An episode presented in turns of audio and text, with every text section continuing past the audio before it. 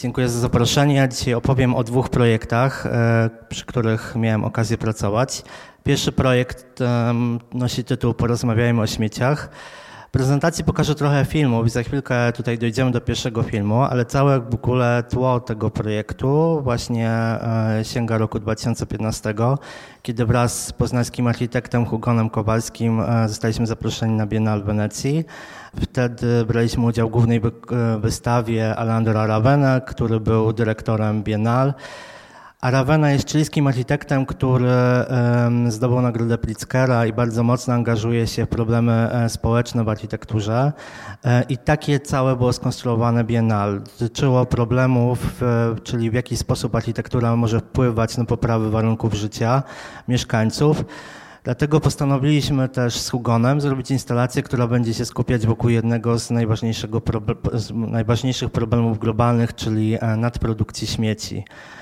E, ja pokażę najpierw taki trailer, który promował nasz udział w Biennale, ponieważ jak Państwo wiedzą, Biennale to jest cała w ogóle taka wielka machina. Żeby powalczyć o Złotego Lwa trzeba bardzo dużo takich działań promocyjnych robić, więc jakby pokazanie projektu to jest jedna trzecia całego sukcesu na Biennale. Taka niestety smutna rzeczywistość.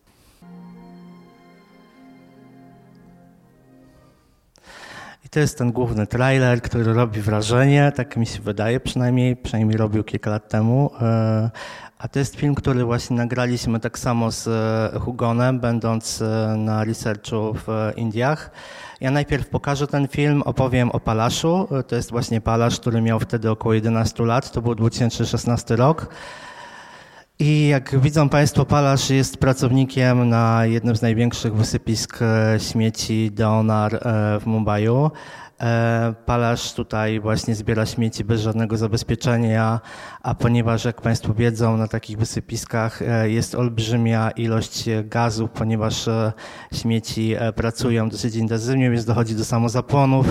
W związku z tym, według statystyk, Palasz e, będzie żyć około 10 lat jeszcze. Więc oczywiście mówię o tym specjalnie, ponieważ moglibyśmy pójść w taki bardzo mocny wydźwięk, mówiąc o śmieciach, e, o ludziach, którzy, którzy pracują na tych wysypiskach, którzy e, zajmują się całą produkcją, obróbką śmieci. Ale najpierw po kolei, bo trochę chaotycznie zacząłem opowiadać.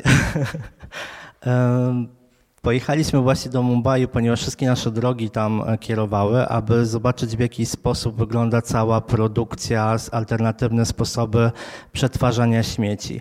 I wszystkie drogi właśnie prowadziły do e, Darawi e, i do Deonaru. Darawi to jest taki najbardziej popularny slums na świecie. To tam kręcono Slumdog Millionaire, a z kolei właśnie Deonar to jest to też wysypisko, które jest jedno z największych wysypisk na świecie. E, I można zobaczyć, w jaki sposób ludzie przetwarzają poszczególne surowce, które podlegają procesowi recyklingu, czyli plastik, ubrania, papier, w jaki sposób segregują te rzeczy, często na przykład wręcznie, w jaki sposób oddzielają poszczególne rodzaje i segregują poszczególne rodzaje plastiku.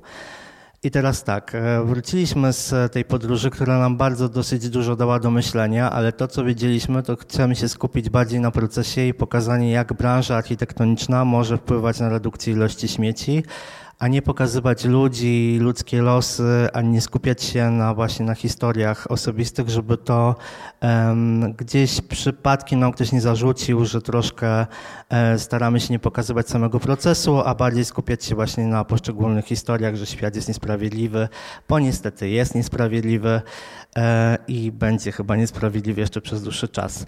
E, więc jednym z takich spotkań, które nam dosyć mocno dały do myślenia i nas bardzo mocno zainspirowały, to było spotkanie z urbanistą Mumbai, który powiedział nam, że my w Europie wszystko wrzucamy do czarnego worka i oddajemy ten worek i to już nas dalej nie obchodzi, co się z tymi śmieciami dzieje. Natomiast oni w Azji biorą ten worek, otwierają go i wszystko, co w nim jest, nie traktują jako śmieci, ale produkty, produkty, z których mogą normalnie czerpać pieniądze i je dalej przetwarzać.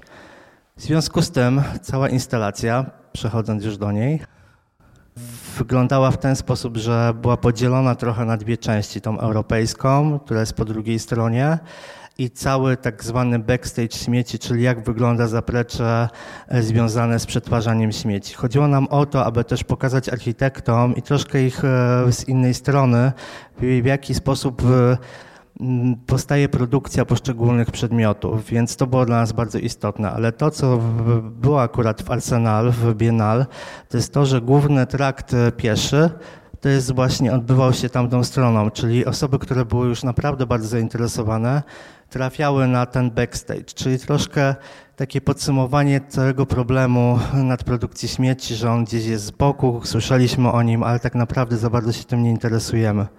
Przypominam, że to był 2016 rok, kiedy w Polsce, jak mówiliśmy o zrównoważonym rozwoju albo o, o ekoarchitekturze, to każdy architekt odpowiedział tak, mój budynek jest eko, ponieważ ma zielony dach.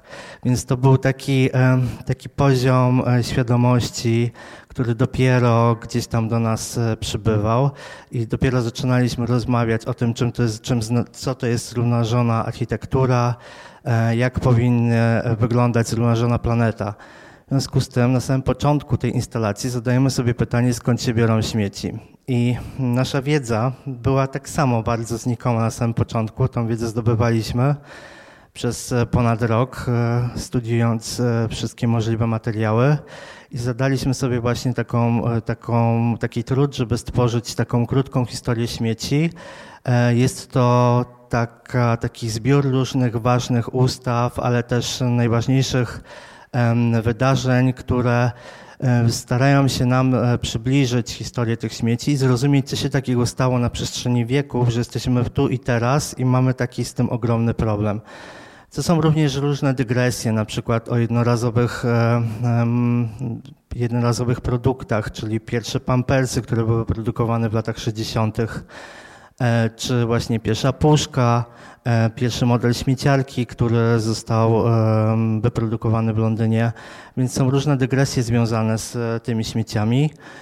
E, czy na przykład świnie, gdyż w 1900 roku były bardzo popularne chlewnie, gdzie świnie pożerały śmieci. 75, 75 świń było w stanie codziennie przetworzyć jedną tonę śmieci. Więc dopiero po jakimś czasie władze uznały, że takie mięso pochodzące z takiej śmieci może nie jest zbyt dobre, więc jakby te chlewnie naturalnie zniknęły. Ale jak już wiemy skąd, dokąd one się i dlaczego mamy takich dużo, dlatego dalej postanowiliśmy prześledzić skąd, dokąd one wędrują, czyli w jaki sposób nielegalnie podróżują śmieci. I jeszcze kilka lat temu była taka normalna sytuacja, że z krajów rozwiniętych śmieci jechały do Azji, i nielegalnie oczywiście. Jednak Azja na tyle się już skomercjalizowała i produkuje tyle własnych śmieci, że te śmieci zostały wywożone do Afryki. Pytanie, co będzie, kiedy i Afryka się zbuntuje, bo już powoli tak się właśnie dzieje. Gdzie będziemy wysyłać te śmieci? Ktoś powiedział, że do kosmosu. Niestety muszę Państwa zmartwić, że w kosmosie też mamy śmieci po różnych misjach e, kosmicznych po spacerach kosmicznych, gdzie były gubione rękawice chociażby, czy rosyjski Mir zostawił worki ze śmieciami, więc około 170 milionów drobnych drobinek lata wokół planety. Jest to szczególnie jakby około jednego centymetra. E, ponad 35 tysięcy są drobinki, które mają ponad 5 centymetrów i one są bardzo niebezpieczne, szczególnie dla nowych misji i one są regularnie monitorowane przez NASA. Więc jak już mamy taką podstawową wiedzę, skąd, dokąd one wędrują, dlaczego nielegalnie ich się pozbywamy, e, bardzo nas interesowało, co się dzieje, jak na przykład wyrzucamy śmieć, taką butelkę chociażby plastikową, więc najpierw ją oczywiście wyrzucamy, następnie ją zbieramy, segregujemy i przetwarzamy. I te wszystkie procesy były właśnie na tej ścieżce, aby lepiej zrozumieć, e, jak wygląda cały system takiej wędrówki jednego e, pro, produktu, jego życia, czy on ma szansę być przetworzony dalej. To były czasy, kiedy jeszcze była taki, to był 2016 rok, kiedy mówiliśmy o tym, że właśnie recycling jest odpowiedzią na, e, na nadprodukcję śmieci. Jak już wiemy, nie jest to żadne rozwiązanie, e, tylko właśnie obieg cyrkularny, o którym też była mowa. I ta druga strona, czyli właściwie dochodzimy do tego pytania, jak już mamy tą wiedzę, e, ponieważ to była Biennale Architektury, więc postaraliśmy sobie odpowiedzieć na pytanie, jak branża architektoniczna może się włączyć w nadprodukcję śmieci. Dlatego um, zrobiliśmy taką ankietę. Um, zapytaliśmy 70 ponad najbardziej popularnych firm branży budowlanej, które produkują materiały, z których budujemy domy, czyli są to, nie wiem, e, cegły, różne pustaki, e, ale też panele i e, produkty, którymi się otaczamy. Ankietę, która zawierała pięć podstawowych pytań. Napisaliśmy, że te pytania będą w całości, odpowiedzi na te pytania będą znajdować się na wystawie. Poprosiliśmy firmy o próbki. I to było niesamowite, ponieważ było na przykład pytanie podstawowe, jak firma podchodzi do zrównoważonego rozwoju. Można zobaczyć, jak niektóre firmy produkują ponad dwustronicowe elaboraty, że ich firmy są bardzo ekologiczne, że uświadamiają pracowników, że dbają o planetę. Ale kolejne pytanie, e, które dotyczy e, tego, czy w ogóle znajdują się jakieś odpady w produktach nowych, e, które, które powstają. Tu już było trochę gorzej, a jeżeli firmy używają odpadów do produkcji nowych produktów, to kolejne pytanie dotyczyło, jaki to jest procent. I się okazało, że około niestety niecałe 20% wszystkich największych firm e, branży budowlanej, z których budujemy powszechnie domy, z których e, właśnie budujemy, e, wyposażamy nasze mieszkania, w jakikolwiek sposób przyjmuje się naszą planetą i dba o środowisko. Wynika to z bardzo prostego um, rachunku, ponieważ produkcja cały czas jakby zgodnie z ekologią jest droższa. Ekologia jest niestety ciągle droższa niż wyprodukowanie produktu, który jest tani, można szybko go zużyć i zastąpić go nowym. W związku z tym ta konkluzja tego projektu była taka, że dopóki branża budowlana się nie zmieni i architekci tak samo, e, nie podejdą w inny sposób do tego tematu, czyli architekt jednak ma przełożenie często na inwestora, może sugerować, który materiał może użyć do budowy domu i tutaj jest też zadanie do architektów, że powinniśmy być bardziej świadomi w doborze materiałów, z których budujemy.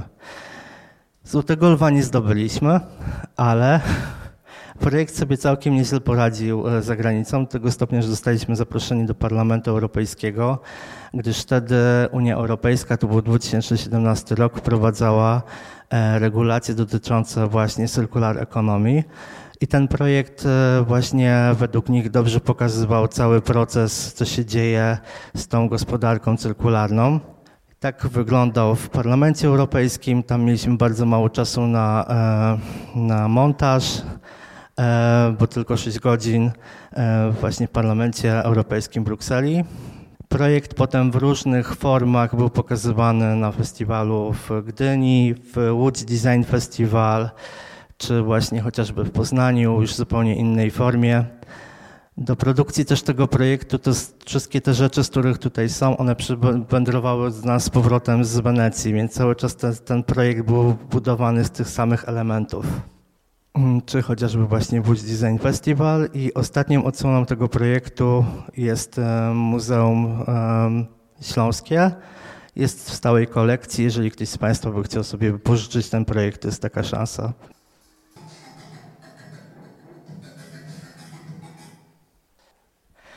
I projekt Ośmieceni, który można do 6 października w Centrum Nauki Kopernik e, zobaczyć. E, dlaczego Ośmieceni? jak sobie myślę o pokoleniu, którym jesteśmy, to sobie myślę, że jesteśmy właśnie pokoleniem ośmieconych obecnie. Były takie próby w przyszłości, prób, prób, ktoś podejmował właśnie próby e, zdefiniowania kolejnych pokoleń. Mieli, mieliśmy pokolenie baby boomers, to były lata 40, od 1940 do 1960, potem mieliśmy pokolenie X, czyli między 60 a 80 Potem mamy oczywiście milenialsów do 2004 roku, a w latach 70. taki e, amerykański socjolog e, Alvin Toffler próbował scharakteryzować e, sposób, w jakim my żyjemy i nazwał nas, że jesteśmy pokoleniem osób, które wyrzuca i trwoni. I tak sobie myślę, że jakby od tej diagnozy minęło ponad 40 lat, a problem się znacznie nasilił. E, więc ja jestem w stanie tak, taką bardzo śmiałą e, tezę e, postawić, że jesteśmy pokoleniem ośmieconych i stąd nazwa wystawy. Opowiem bardzo szybko o kontekście, bo jakby ta wystawa jest zupełnie inna, bo adresowana jest do zupełnie innego odbiorcy. To jest Centrum Nauki Kopernik, które ma taki pawilon 512, który znajduje się, mm, właściwie można powiedzieć, że na bulwarach wiślanych. Jest to pawilon, który był bardziej wcześniej magazynem, ale obecnie ma takie funkcje, że tam działa w jednej trzeciej restauracja sezonowa. Ten pawilon działa od maja do października. I Centrum Nauki Kopernik postanowiło w zeszłym roku uruchomić, robiąc tam różne wystawy czasowe, plenerowe. E, w związku z tym, gdy przyszła propozycja zrobienia wystawy o śmieciach, było to trochę przerażające, ponieważ ten pawilon ma długość 82 metrów, więc jest trochę długi. Wiadomo, budżet nigdy jest niewystarczający. Po drugie, jest to publiczność, która nie jest przygotowana na wystawę, bo na bulwary idzie się po to, aby iść na spacer, na koncert, czy mm, napić się piwa po prostu. Więc ta wystawa musiała być zupełnie inna. Zwłaszcza, że do tego pawilonu można wejść z trzech różnych stron, czyli od strony kawiarni oraz są jeszcze dwa różne niezależne wejścia. Więc jak ktokolwiek wchodzi do tego pawilonu, e, ta narracja musi być tak mądrze zrobiona, że wie w jakim momencie wystawy jest, o czym jest wystawa i ma całe tło, jak ta wystawa może wyglądać i, i jaki problem porusza. Więc e, ponieważ jest adresowana właśnie dla ludzi, którzy no, za bardzo nie interesują się, nie, nie są przygotowani, żeby iść na wystawę, e, ta wystawa koncentruje się wokół właśnie kilku takich popularnych zagadnień. E, I całym pomysłem było to, a, jak ktoś odwiedza, nie tylko dowie, dowiaduje się, historii związanych właśnie z nadprodukcją śmieci, ale tak samo dostaje od razu rady jeden do jeden, czyli na przykład jak ktoś ma refleksję, ok, zużywamy za dużo jednorazowych worków, foliówek, to co możemy zrobić, jaką mamy alternatywę. Więc na tej wystawie są takie różne historie, co możemy zrobić, jak się możemy bardziej z, zaangażować, jak zmienić nasz stosunek do otaczającej nas rzeczywistości. Tak to kilka takich slajdów, jak to wyglądało. To jest akurat e, taka chmura z jednorazówek. Jest to e, około 1500 foliówek, czyli tyle, ile zużywa trzyosobowa rodzina w ciągu roku. Jak wiemy, jedną foliówkę zużywamy średnio 12 minut, więc e, jesteśmy też takim pokoleniem jednorazowych opakowań. W tej gablocie akurat są tacy najwięksi zbrodniarze, czyli słomka, kubek, E, do kawy czy pielucha. I właśnie na tej wystawie można też zobaczyć różne dygresje, czyli co na przykład można zrobić z elektrośmieciami, e, że ich właśnie co roku produkujemy ponad 50 milionów. I różne historie, które e, na przykład dygresja o smogu, gdzie pokazujemy, że ponad 70% masek antysmogowych dostępnych na rynku po prostu nie działa i analizujemy dlaczego. Ale na przykład jest też box o segregacji. Jak wiadomo, my segregujemy na pięć e, różnych koszy e, podstawowych. I to jest zestawione z 45 koszami, czyli jest taki przykład miasta Kamikatsu w Japonii. Jest to miasto Zero Waste. Nie wiem, czy Państwo słyszeli o tym mieście. Ostatnio wiralowo Michał Bachowski na Noise.pl zrobił taki eksperyment przez tydzień 45 koszy miał u siebie w, w bloku e, warszawskim, który zajmował mu całą sypialnię. E, każdy kosz e, jest dedykowany innym odpadom, ale na przykład jest cztery kosze tylko do różnych rodzajów plastiku, czy kilka koszy dedykowanych tylko do różnego rodzaju tektury. Więc to jest może taki ekstremalny przykład, ale chodziło też pokazanie na wystawie, że ktoś podejmuje czasami może nawet z naszej perspektywy absurdalne działania, ale to się dzieje i też pokazanie, że hej, u nas nie ma tak źle, mamy tylko pięć, więc możemy się trochę wysilić i zacząć segregować śmieci. Też jest boks dedykowany popkulturze, gdyż e, jak wiemy, śmieci towarzyszą nam każdego, każdego dnia i są takim cichym bohaterem. Nie wiem, czy Państwo kojarzą taki, taką scenę z filmu American Beauty, powiewający w woreczek taki e, na monitorze, para się na niego patrzy. Jest, wygląda to bardzo romantycznie, ale jednak takich scen w filmach jest bardzo dużo. My często nie przywiązujemy do tego wagi. I też chodziło o, o, taką próbę pokazania, że śmieci właśnie są tym bohaterem i nie powinniśmy ich tak bardzo spychać na boczny tor, a podejść trochę do nich jako nie do czegoś e, niefajnego, ale właśnie popatrzeć się na niego jak na produkt wartościowy. Wydaje mi się, że ten sposób e, zmiany myślenia o śmieciach może spowodować, że też będziemy je trochę inaczej traktować. E, zanim pokażę jeszcze ostatni film, który właśnie też e, jest e, na tej wystawie, przejdę szybko jeszcze do nagrody. Chciałbym Państwa zachęcić do udziału w tej nagrodzie. Uważam, że to jest jedna z najfajniejszych inicjatyw dla architektów i projektantów, jaka istnieje obecnie, jest dostępna, czyli konkurs Lafarge Holcim Award, dedykowany właśnie nie tylko dla młodych projektantów, ale zbiera pomysły, co możemy zrobić, aby lepiej nam się żyło w mieście. E, wszystkie najbardziej szalone pomysły mogą tam być zgłaszane. Nagrody są bardzo fajne, konkurs się odbywa co trzy lata i e, fundacja bardzo dba potem o, o laureatów e, i bardzo wspomaga w ogóle cały, cały rozwój danego laureata. Więc proszę sobie zanotować ten konkurs, bo wydaje mi się, że w Polsce jest ciągle mało popularny, ale warty, żeby w nim wziąć udział. I na koniec e, film, który jest taką drobną kompilacją takich krótkich wypowiedzi. To jest to, co sobie wymyśliłem właśnie, jak promować tą wystawę. Wystawa o śmieciach na bulwarach, kto ją odwiedzi. Więc ja tutaj uważam, że siła dosyć duża jest w celebrytach, influencerach że może nie warto tylko reklamować krem na Instagramie, ale czasami zaangażować się w fajną akcję społeczną. I akurat ten projekt e, bardzo dużo fajnych osób e, wokół siebie e, zebrał i opowiadają swoje historie związane z, ze śmieciami, które mają nas też zainspirować i tym akcentem chciałbym zakończyć. Ja Państwu dziękuję. Chyba pierwszy raz się tak bardzo stresowałem. dziękuję.